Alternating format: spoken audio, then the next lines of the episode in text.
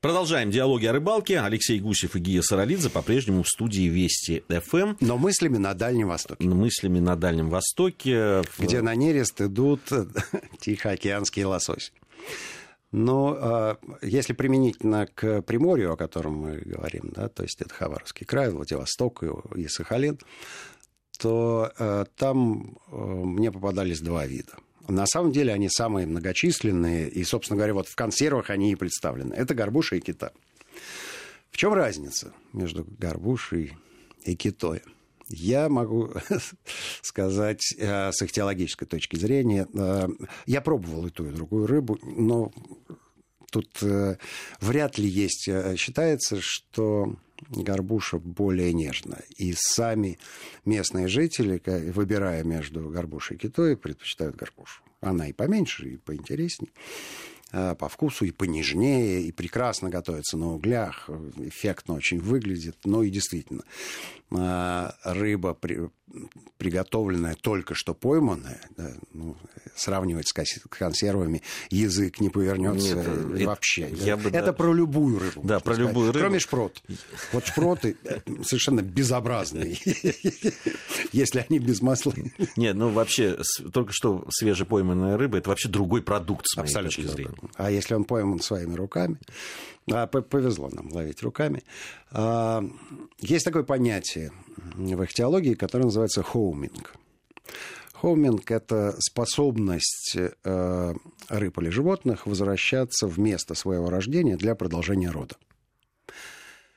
Так вот, кита возвращается ровно в то место, где родилась. Возникает как? Как она, что у нее там, GPS-навигатор, она пробила точку, а когда еще была икрой. Где там точка? Она не помещается. Нанотехнологии. Да? И потом вернулась э, благодаря этой своей памяти. А оказывается, нет. Они, э, как фантазируют их теологи или утверждают, но это одно и то же, да, мы же проверить не можем. Давайте поверим на слово. По вкусу воды. По вкусу, по составу воды. По, по вкусу. То есть они идут вдоль береговой линии, и когда чувствуют родной запах... Ну, конечно. Но в, в реках это э, довольно просто сделать, потому что река это поток, да, это течение. Соответственно, вот эти вот молекулы запаха, они э, э, преодолевают огромное расстояние, и рыба чувствует. Дальше вот, ну, это такой, как волшебный клубочек, да, по ниточке идешь, клубочек катится перед тобой, э, запаховый, а ты идешь за ним э, всей стаей. Так вот, кита та рыба, которая возвращается в свой роддом э, для того, чтобы дать э, жизнь следующему потомству. А горбуша совершенно беспринципная, такая гулящая девка, которая все равно, где спариваться со своими самцами, она заходит в любые удобные для нее участки с пресной водой, и там не рестится. Но эти потоки не сталкиваются из-за того, что вот они в разное время а, идут? Вот или? это удивительная история. А, а, природа каким-то хитрющим совершенно образом дала им инструкцию на многие там, миллионы лет, как себя вести. Они по-разному не рестятся. Просто по-разному. Я не видел, как не рестится горбуша, но я видел, как не рестится кита. И не просто видел, а снимал сверху и э, я жил там неделю в том месте, где она не рестится. Э, я уже говорил э, про этот эпизод. Это место находилось от устья реки, куда вошла кита, на, на расстоянии чуть больше тысячи километров. Тысячу километров кита поднимается вверх по реке в то место, где родилась. Часть этого пути мы проделали на лодках. То есть мы сначала прилетели в Хабаровск, потом э, на поезде добрались до определенного места, а дальше, э, ну, либо на вертолете я тоже летал туда, довольно далеко.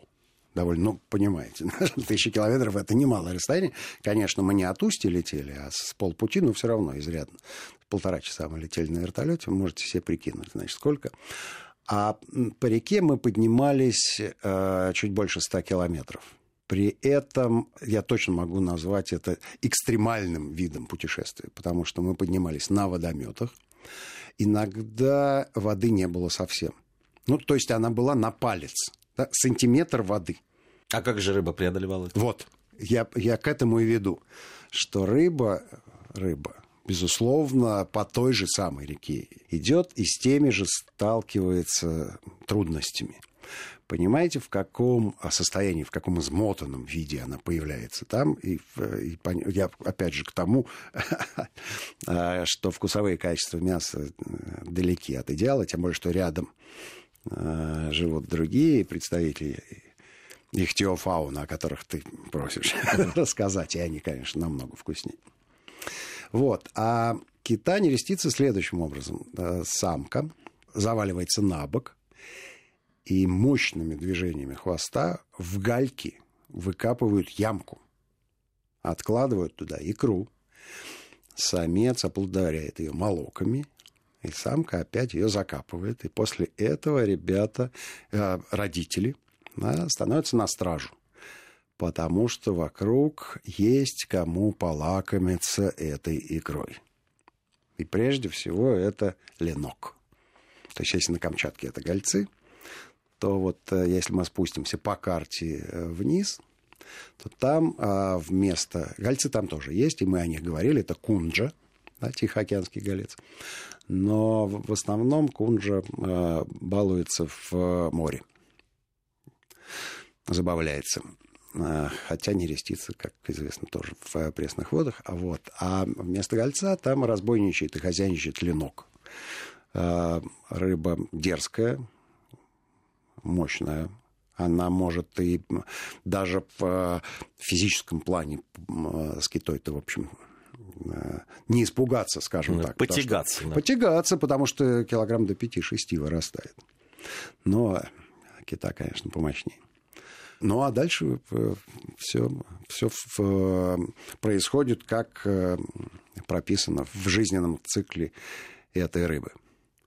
И икра уже немножко перезревшая в этом месте. Там, то есть, если говорить про хорошие вкусовые качества икры, то, конечно, рыбу лучше всего ловить в, недалеко от устья любой реки, в которой она заходит.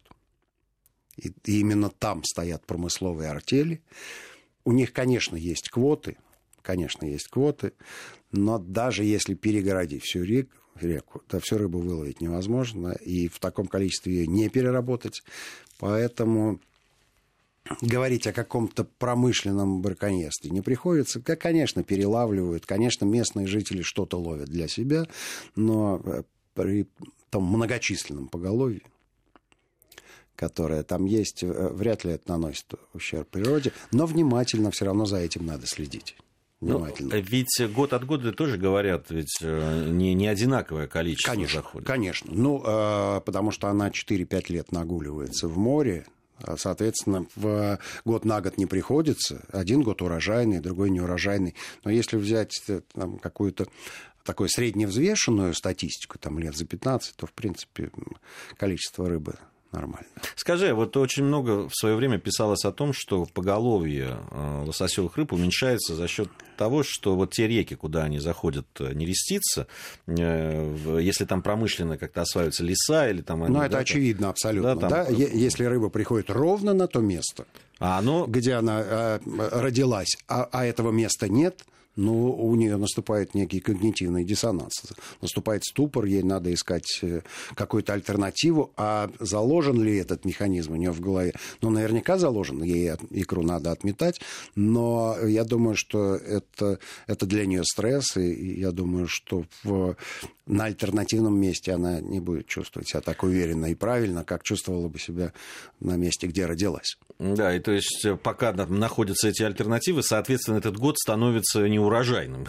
да, то есть э, ну, да, ча- да, часть да. в любом случае да. гибнет. Э. Да. Ну, действительно, есть, есть нерестилища, которые веками там ей пользуются, они для этого приспособлены. Это ведь не любое место то место, которое мы снимали, и потом приехал Андрей Щукин, наш великий подводный оператор, и он просто не вылезал из-под воды, потому что вода была прозрачная. Видно было все прекрасно, было хорошее освещение с подводной камеры. Просто вот пока не кончилась батарейка, он там плавал, потом говорит, я еще хочу. Я еще хочу, я редко это видел, это, это очень интересно, это очень здорово. И вот река быстрая, мелкая, быстрая и мелкая, течет рядышком, и, и такая длинная заводина, типа старицы, да, параллельное такое русло, где практически нет течения. Туда очень маленький э, вход и, и, и небольшой выход, и, и такая длиной метров 80, наверное, такая канава. Канава с абсолютно прозрачной водой, с отсутствием течения. И вот туда на нерест заходит там примерно 10-12 особей, и они начинают нереститься. Когда заходит э, свежая пара, они просто в штыки. Просто в штыки ее воспринимают, гоняют своих же, своих же родичей.